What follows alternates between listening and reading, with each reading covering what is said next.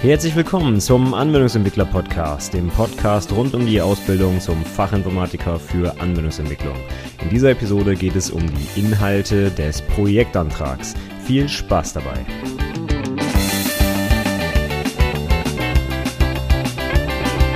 Hallo und herzlich willkommen zur fünfundzwanzigsten Episode des Anwendungsentwickler-Podcasts.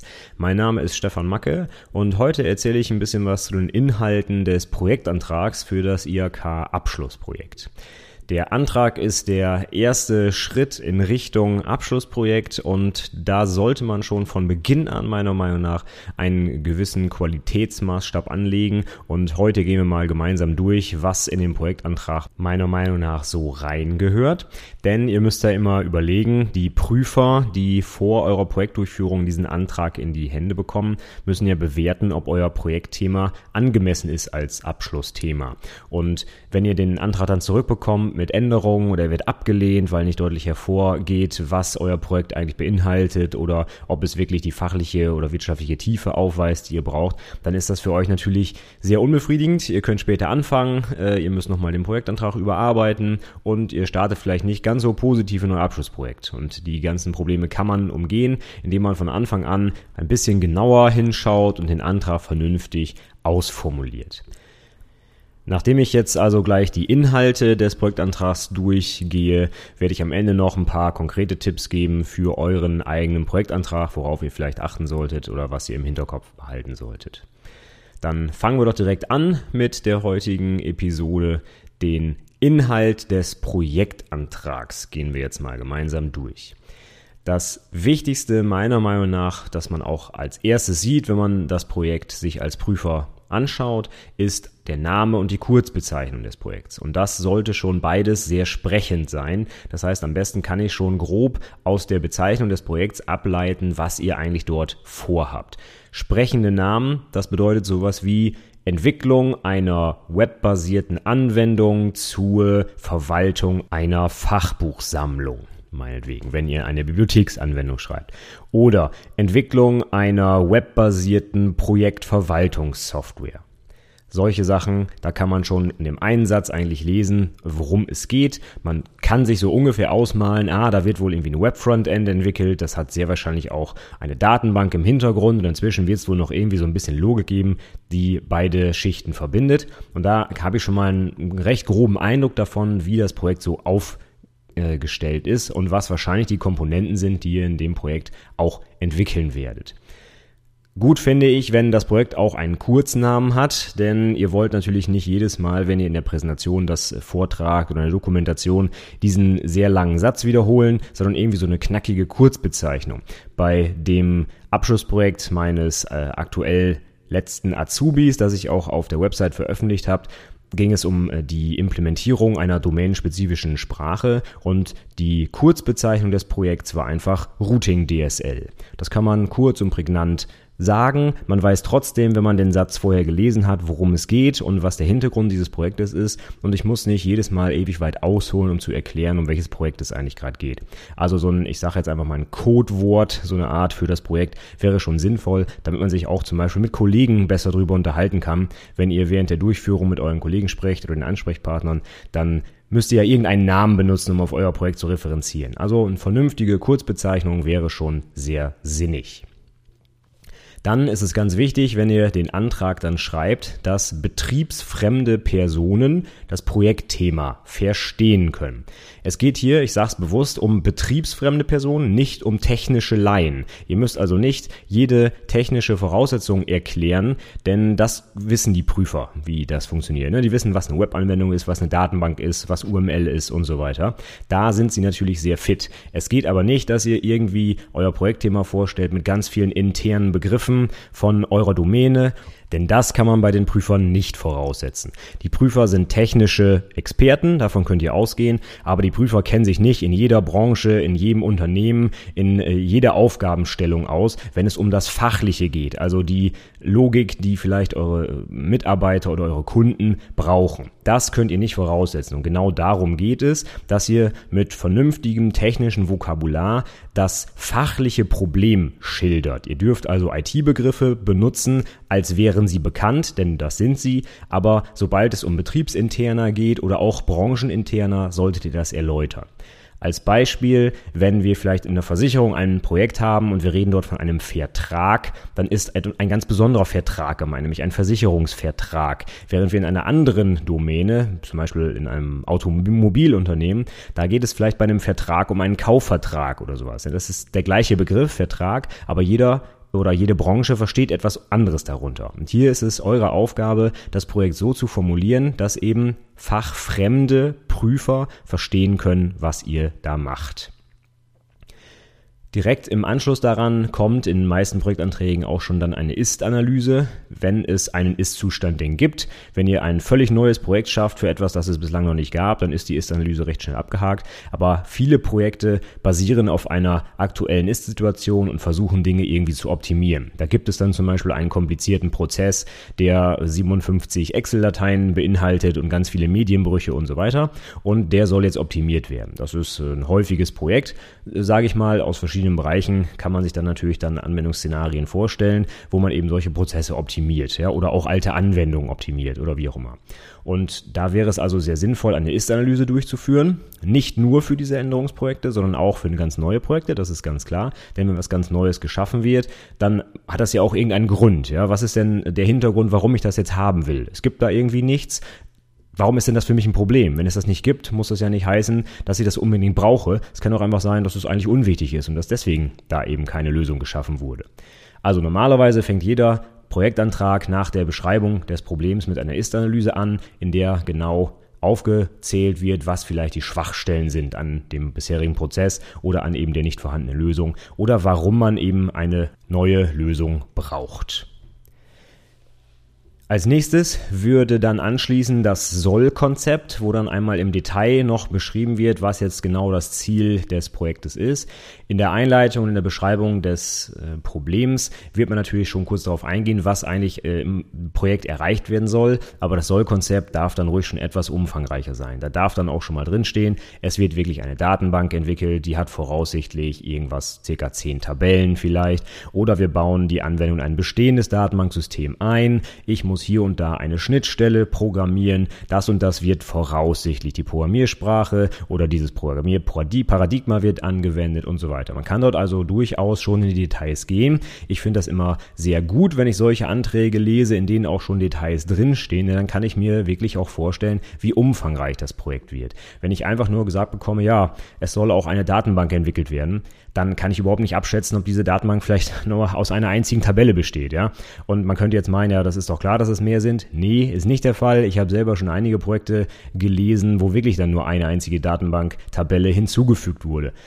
Wenn das Projekt an anderer Stelle natürlich noch entsprechend umfangreich ist, also Logik oder äh, G U I enthält, ist das alles kein Problem. Aber wenn ich erstmal was vor Augen habe, wo ich denke, oh, das ist eine komplexe Datenbank, sage ich mal, und am Ende kommt nur eine Tabelle dabei raus, dann bin ich natürlich irgendwo auch enttäuscht als Prüfer, beziehungsweise werde dann eventuell Punkte abziehen müssen, weil die technische Lösung halt sehr einfach oder trivial, sage ich ja immer gerne, ist. Und das könnt ihr vermeiden, wenn ihr von Anfang an gleich reinschreibt, wie ungefähr der Umfang denn sein wird von dem Projekt, was ihr da umsetzt.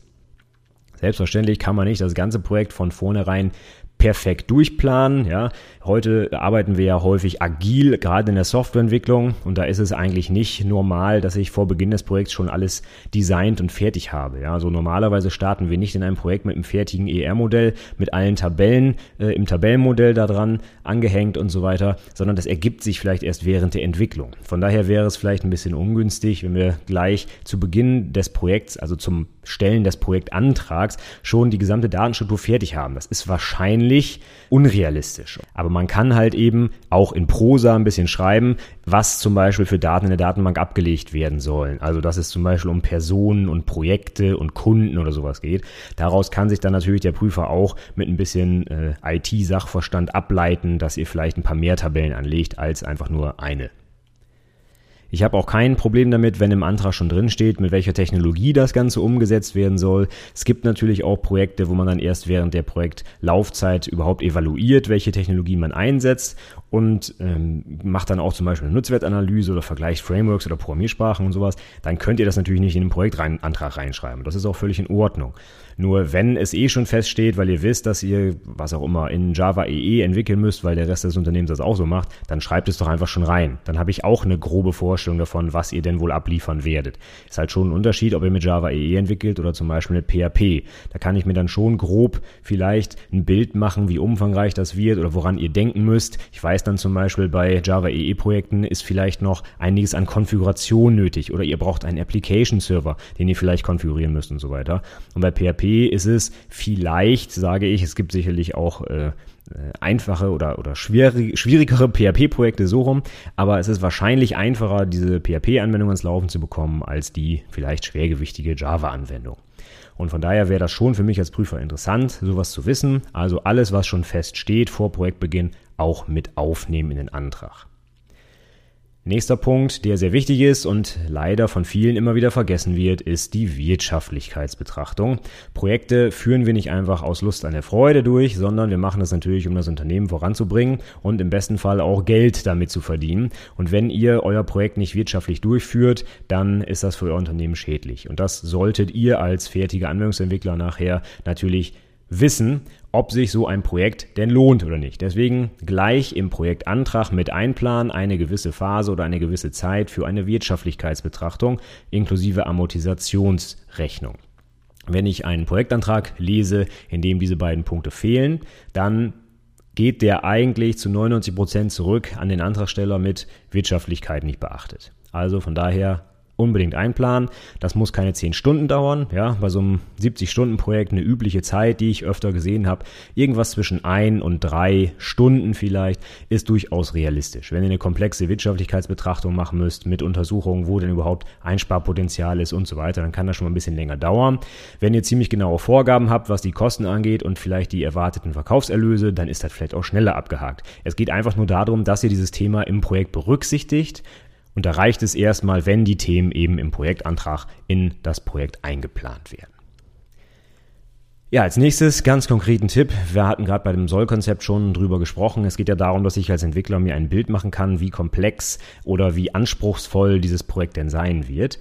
Und auch gerade, ob ihr methodisch und technisch auf der Höhe der Zeit vorgeht. Das heißt, wenn ihr wisst, innerhalb des Projektablaufs werde ich gewisse Artefakte erzeugen, die bei einem methodischen Softwareentwicklungsprojekt anfallen würden, wie zum Beispiel ein Use-Case-Diagramm oder ein E R-Modell, ein Tabellenmodell oder ein Aktivitätsdiagramm, Sequenzdiagramm, was auch immer. Wenn ihr schon wisst, dass ihr solche Dinge anfertigen werdet, weil sie zum Beispiel zu eurem gewählten Entwicklungsprozess passen, dann packt die bitte schon in den Antrag mit rein. Also nicht die fertigen Diagramme, sondern den Hinweis darauf, dass ihr diese Diagramme anlegen werdet.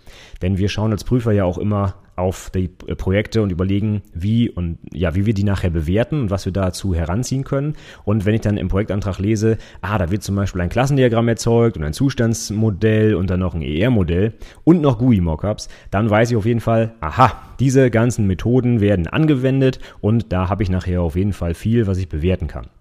Und wenn solche Dinge fehlen im Projektantrag, dann deutet das häufig darauf hin, dass gar nicht methodisch entwickelt wird, sondern einfach nur losgelegt, irgendwas runterprogrammiert und dann ist das fertig. Und das wollen wir im Abschlussprojekt nicht. Wir wollen methodisches Software entwickeln, lernen. Und da ist es eigentlich angebracht, dass man von Anfang an auflistet, welche Methoden man denn wohl anwenden wird, auch im Hinblick natürlich auf die Dokumentation des Projekts. Code, wisst ihr vielleicht selber, wenn ihr schon ein bisschen was programmiert habt, kann man deutlich besser visuell dokumentieren, als seitenweise irgendwie Text oder sogar den Quellcode selber zu lesen. Das heißt, da zeichnet man mal eben ein U M L-Diagramm. Und wenn ihr das in eurem Projektantrag schon enthalten habt, was ihr da alles so an Dokumentation produzieren wollt, dann weiß ich als Prüfer auch, aha, dran gedacht, auch an die Entwickler später mal und an die Abnahme vielleicht oder an die Kunden, die das dann nachher bei sich einführen und das nachher warten müssen zum Beispiel. Und da weiß ich, da wird methodisch und qualitätssichernd auch Software entwickelt. Nächster Punkt auf meiner Liste wäre der Entwicklungsprozess. Ich persönlich finde es immer ganz wichtig zu wissen, nach welchem Prozess entwickelt wird. Man kann sich da heute ja nicht mehr sicher sein, dass jeder zum Beispiel das Wasserfallmodell benutzt oder jeder nur noch agil entwickelt, weil es ähm, hip ist oder modern ist. Ja? Und abhängig davon, welchen Entwicklungsprozess ihr wählt, wird das Projekt aber natürlich völlig unterschiedlich ablaufen. Ja, bei einem agilen Entwicklungsprozess, vielleicht sogar testgetrieben, da kann ich nicht anfangen und ein riesengroßes Klassendiagramm malen und dann programmiere ich das nur noch runter. Das passt eher zu einem Wasserfallmodell. Bei einem agilen ähm, Vorgehensmodell bei der Softwareentwicklung würde ich halt eben, würde ich seltsam finden, wenn ich zu Beginn des Projektes auf einmal ein Klassendiagramm zeichnen soll. Das passt einfach nicht rein, weil sich dort die Klassen eben durch die testgetriebene Entwicklung erst bei der Entwicklung selbst ergeben. Von daher muss euer Projekt insgesamt auch schon stimmig sein. Es geht also nicht, dass ihr sagt, ja, es ist gerade modern, jeder macht das, also entwickle ich agil und dann finde ich aber in eurem Projektantrag, ich werde erstellen ein Use-Case-Diagramm und ein Komponentendiagramm und ein Klassendiagramm und ein Sequenzdiagramm vielleicht sogar von einzelnen Methoden ab. Das passt dann überhaupt nicht zu dem agilen Vorgehen. Und deswegen muss dieser Projektantrag insgesamt eben die Artefakte aufzeigen, die auch zu einem Entwicklungsprozess passen. Und deswegen mein Tipp, erwähnt ruhig, welchen Entwicklungsprozess ihr denn verwendet. Es ist auch überhaupt nicht schlimm, zum Beispiel, wenn ihr das Wasserfallmodell verwendet. Ich sage einfach mal, gefühlte siebzig, achtzig Prozent der Projekte, die ich gesehen habe, arbeiten mit dem Wasserfallmodell. Ist auch völlig in Ordnung bei siebzig Stunden. Ja, da muss man nicht in fünfunddreißig Iterationen irgendwas agil entwickeln. Das ist völlig legitim, dort das Wasserfallmodell zu benutzen. Und wie gesagt, achtet einfach drauf, der Prozess, den ihr wählt, dazu müssen die Inhalte eurer Projektdokumentation passen. Und die führt ihr ja eben im Projektantrag auf. Gleich im Anschluss an dem Punkt ist dann der nächste Punkt, plant einen sinnvollen Projektablauf. Das passt sehr gut zum Entwicklungsprozess. Ihr könnt schlecht agil entwickeln und dann aber ganz am Ende des Prozesses eine zehnstündige Testphase haben. Ja, das passt irgendwie nicht zusammen. Denn ein, in einem agilen Prozess würde laufend getestet und nach jeder kleinen Iteration würde vielleicht der Fachbereich an das Produkt gesetzt, um Feedback zu geben und das auszuprobieren. Wenn ich also dann auf die Projektplanung sehe, äh, schaue und am Ende sehe, oh, zwölf Stunden Q S ganz am Ende des Projekts, dann denke ich mir, das passt doch nicht zur agilen Entwicklung. Ja? Also achtet bei eurer Projektplanung, genauso wie bei der Planung der Artefakte darauf, passt das zu dem Entwicklungsprozess, den ihr anwendet. Gehen wir dann für die nächsten Punkte mal davon aus, dass ihr irgendwas in Richtung Wasserfallmodell macht, weil das, wie gesagt, der Großteil der Prüflinge so anwendet. Dann achtet darauf, dass die einzelnen Projektphasen, die ihr ja dadurch lauft, das gilt aber auch für andere Entwicklungsprozesse, nicht nur für den Wasserfall, dass diese Phasen in einem sinnvollen Verhältnis zueinander stehen. Wie ich gerade schon sagte, wenn ihr bei einem Wasserfallmodell ganz am Ende zwölf Stunden Q S habt und vorher aber nur zehn Stunden Entwicklung eingeplant habt, dann ist das Verhältnis irgendwie ein bisschen seltsam. Ich würde vielleicht äh, ein etwas anderes Verhältnis nehmen, wie zum Beispiel zwanzig Stunden Entwicklung und fünf Stunden Q S. Ja, einfach nur, um das so ein bisschen ins Verhältnis zu setzen. Wenn ihr ein hochkomplexes äh, Softwareprodukt äh, erstellen wollt mit ganz komplizierten Algorithmen oder sowas, dann würde ich erwarten, dass vielleicht die Entwurfsphase nicht nur eine Stunde lang ist. Ja, sondern dann muss man sich vielleicht, weil es um irgendwelche Spezifikationen geht, die man einhalten muss oder wie auch immer, etwas mehr Zeit dafür einplanen. Da würde ich sagen, es muss eine deutlich ausgeweitete Entwurfsphase geben oder auch eine Analysephase im Vergleich zur Entwicklungsphase. Nur mal so grob über den Daumen, aus den Projekten, die ich bislang gesehen habe, war es immer ungefähr so, dass die Hälfte der Zeit für die reine Implementierung geplant wurde. Also ich sage jetzt einfach mal irgendwas zwischen dreißig und vierzig Stunden.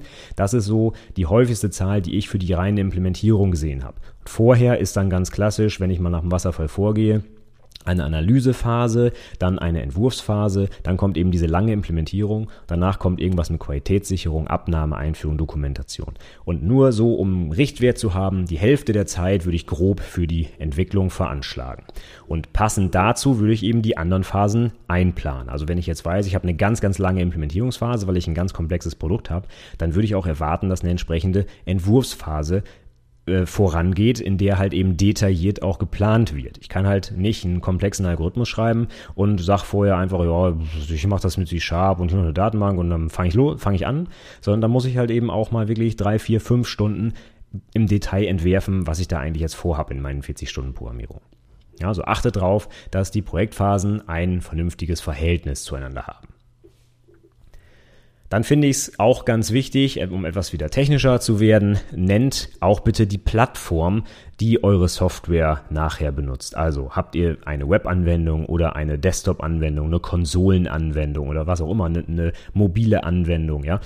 Denn es ist halt schon ein Unterschied, ob ich eine Android-Applikation entwickle oder eben eine Web-Anwendung. Ja? Da muss ich schon als Prüfer dann überlegen, was denn noch alles dahinter steckt. Was muss ich vielleicht für ein Bildsystem einrichten? Oder mein, mein Teststand, ist das vielleicht sehr umständlich? Oder, oder, oder. Ja? Also diese Sachen hängen ja davon ab, was für eine Plattform dahinter steckt. Und deswegen, wenn ihr wisst, es wird eine Web-Anwendung, dann schreibt das auch rein. Denn dann kann ich mir als Prüfer auch ein besseres Bild davon machen, ob der Rest eures Projektantrags zu der Plattform überhaupt passt oder ob ihr irgendwie vielleicht was vergessen habt oder was richtig, nicht richtig beachtet habt oder die Zeiteinteilung nicht vernünftig passt. Dann gleicher, äh, gleiche Richtung, in die der nächste Tipp geht, dann führt bitte auch alle Komponenten auf, die ihr umsetzen werdet. Denn es reicht nicht zu sagen, ich mache eine Webanwendung. Ich hatte es am Anfang schon gesagt. Ich will wissen, welche Komponenten baut ihr denn? Baut ihr eine Datenbankanbindung? Eine G U I? Also macht ihr vielleicht irgendwie mit H T M L, C S S, JavaScript noch was oben drüber? Oder ist es eine komplexe Logikanwendung, die ihr da baut? Ja? Das sind Dinge, die ich auch wissen muss. Es reicht mir halt nicht zu sagen, ich mache eine Webanwendung. Da kann es halt eben auch heißen, dass ich äh, einfach nur eine G U I über etwas lege, was es schon gibt. gibt. Ja, und dann ist das vielleicht nicht mehr technisch anspruchsvoll genug.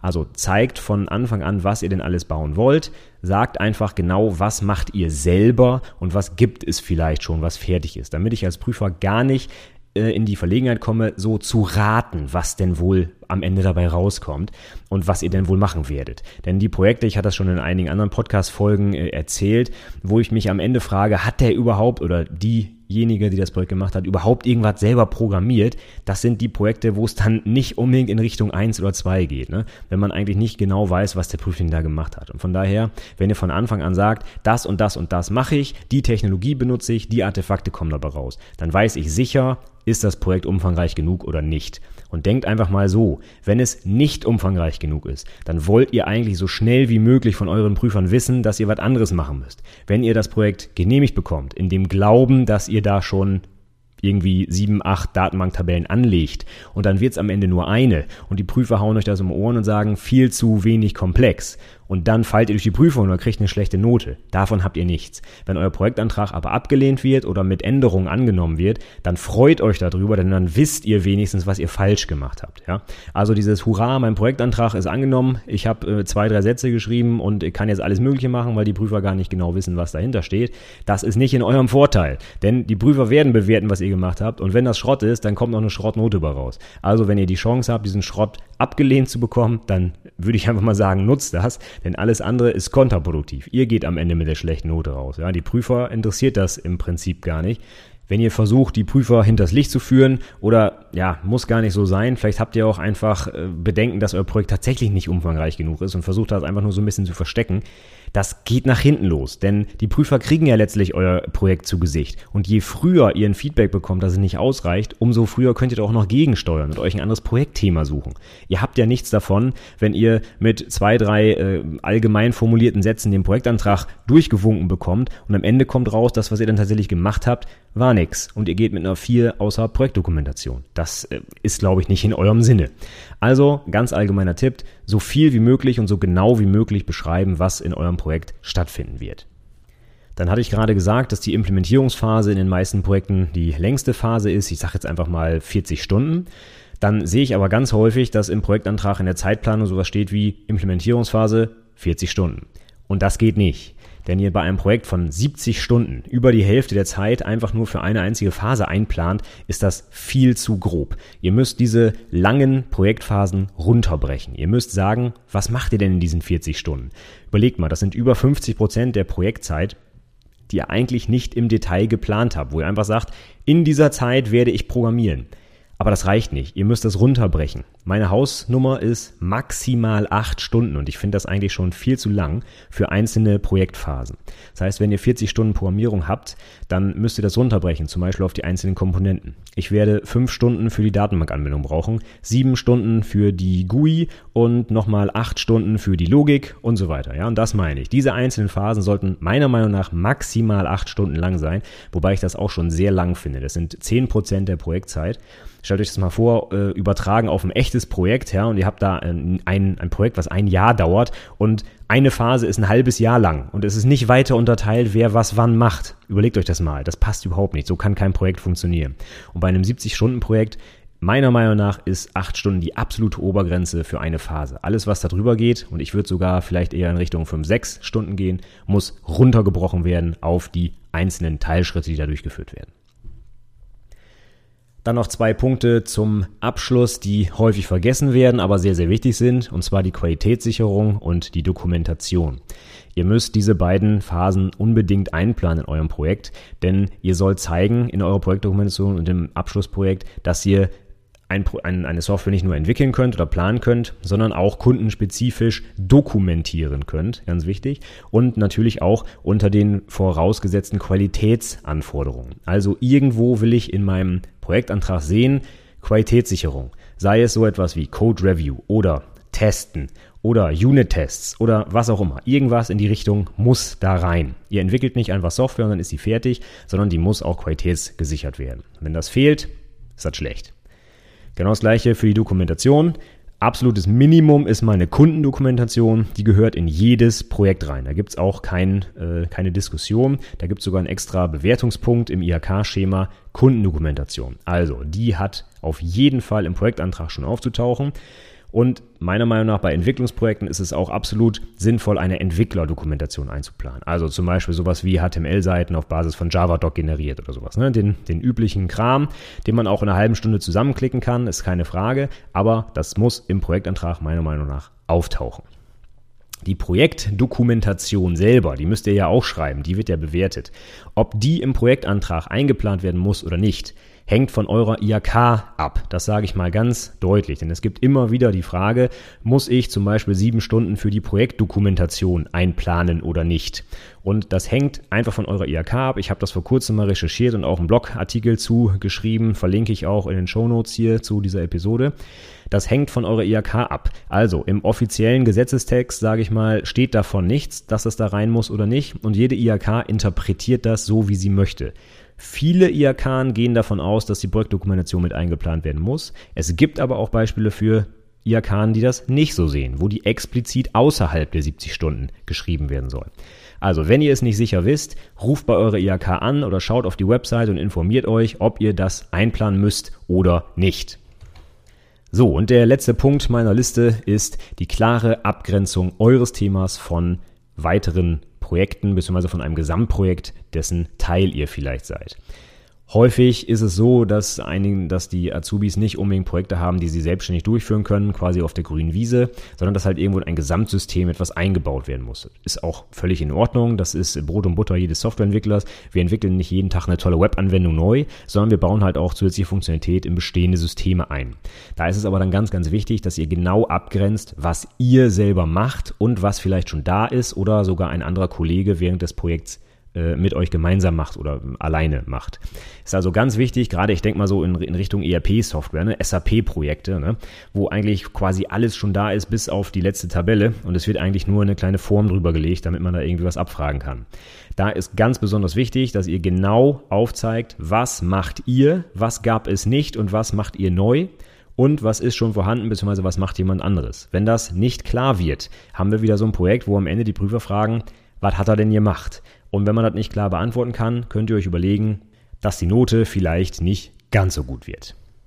So, das war erstmal die Liste meiner Punkte, meiner Inhalte für den Projektantrag. Dann gehen wir jetzt nochmal ganz kurz ein paar konkrete Tipps durch. Ich wiederhole nochmal einmal das Aller, Allerwichtigste, was ihr euch immer wieder vor Augen führen müsst. Die Prüfer müssen anhand des Antrages bewerten können, ob das Projektthema berufsangemessen ist und ob es eine gewisse fachliche und wirtschaftliche Tiefe hat. Und wenn das nicht klar hervorgeht, dann müsst ihr euch ein anderes Projektthema suchen. Ganz einfach, beziehungsweise ihr kriegt eine schlechte Note und das wollt ihr nicht. Also packt so viel wie möglich, so viele Informationen, wie ihr kriegen könnt und auch technische und fachliche Informationen in den Projektantrag, damit gar keine Frage aufkommt auf Seiten der Prüfer, sondern von Anfang an klar ist, was euer Anteil ist, was euer Umfang ist und was ihr eben selber macht und nicht von anderen gemacht wird. Das ist mein zentraler Tipp dieser Episode.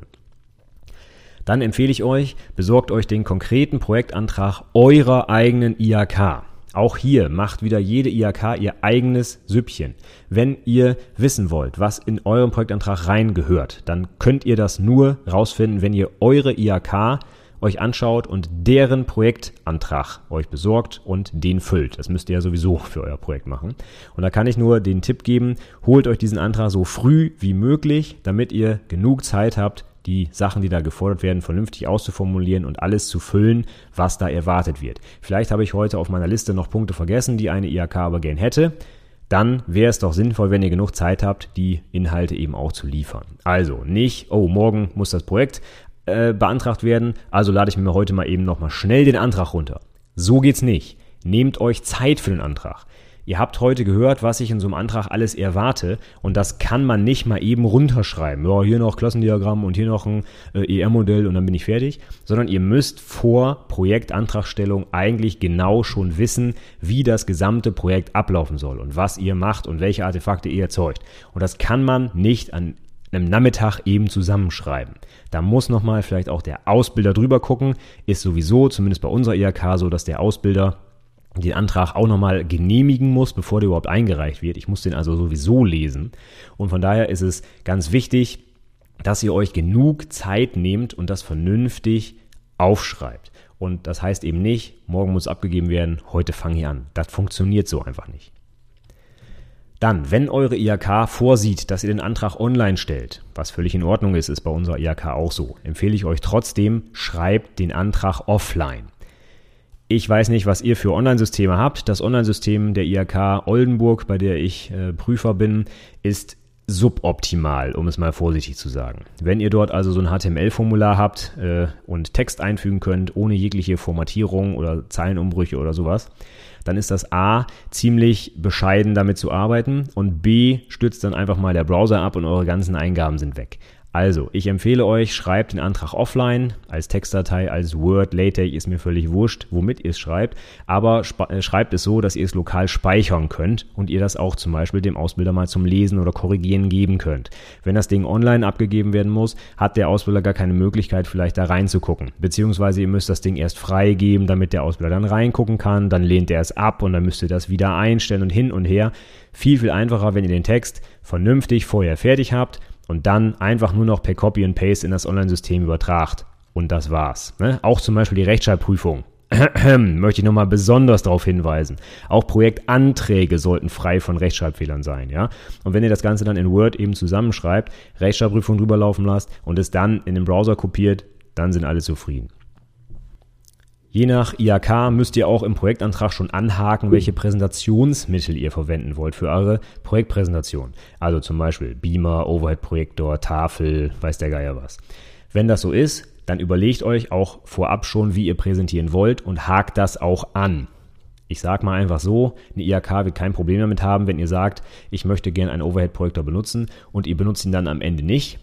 Andersherum könnte es ein Problem werden, wenn ihr sagt, oh, ich hake den Overhead-Projektor mal nicht an, aber jetzt überlege ich mir einfach spontan doch einen zu benutzen, dann wird es vielleicht schwierig, weil die I H K halt eben da stehen, keinen stehen hat, beziehungsweise euch dann äh, angekreidet wird, dass ihr etwas benutzen wollt, was ihr nicht angekündigt habt. Andersherum, wenn ihr was nicht benutzt, wenn ihr was weglasst, ist eigentlich niemand böse. Umgekehrt könnte es ein Problem werden. Deswegen, ich will jetzt nicht sagen, kreuzt einfach alles an, das ist bescheuert. Ihr müsst euch einfach vernünftig vorher überlegen, wie eure Präsentation aufgebaut sein soll. Und ich sage einfach mal, neunundneunzig Prozent der Prüflinge, die ich gesehen habe, kreuzen einfach PowerPoint an, eventuell nochmal die Tafel, weil sie die Agenda dran schreiben wollen. Aber das war's dann auch. Ne? Also an, nicht, die kreuzen nicht PowerPoint an, die kreuzen den Beamer an. Ne? Aber das müsst ihr euch selber überlegen. Wenn ihr das ähm, ankreuzen müsst, dann macht euch gute Gedanken darüber, wie ihr eure Präsentation nachher halten wollt und kreuzt die korrekten Sachen an. Vorletzter Punkt für heute. Wenn Formblätter auszufüllen sind, haltet euch exakt daran und füllt sie penibel korrekt aus.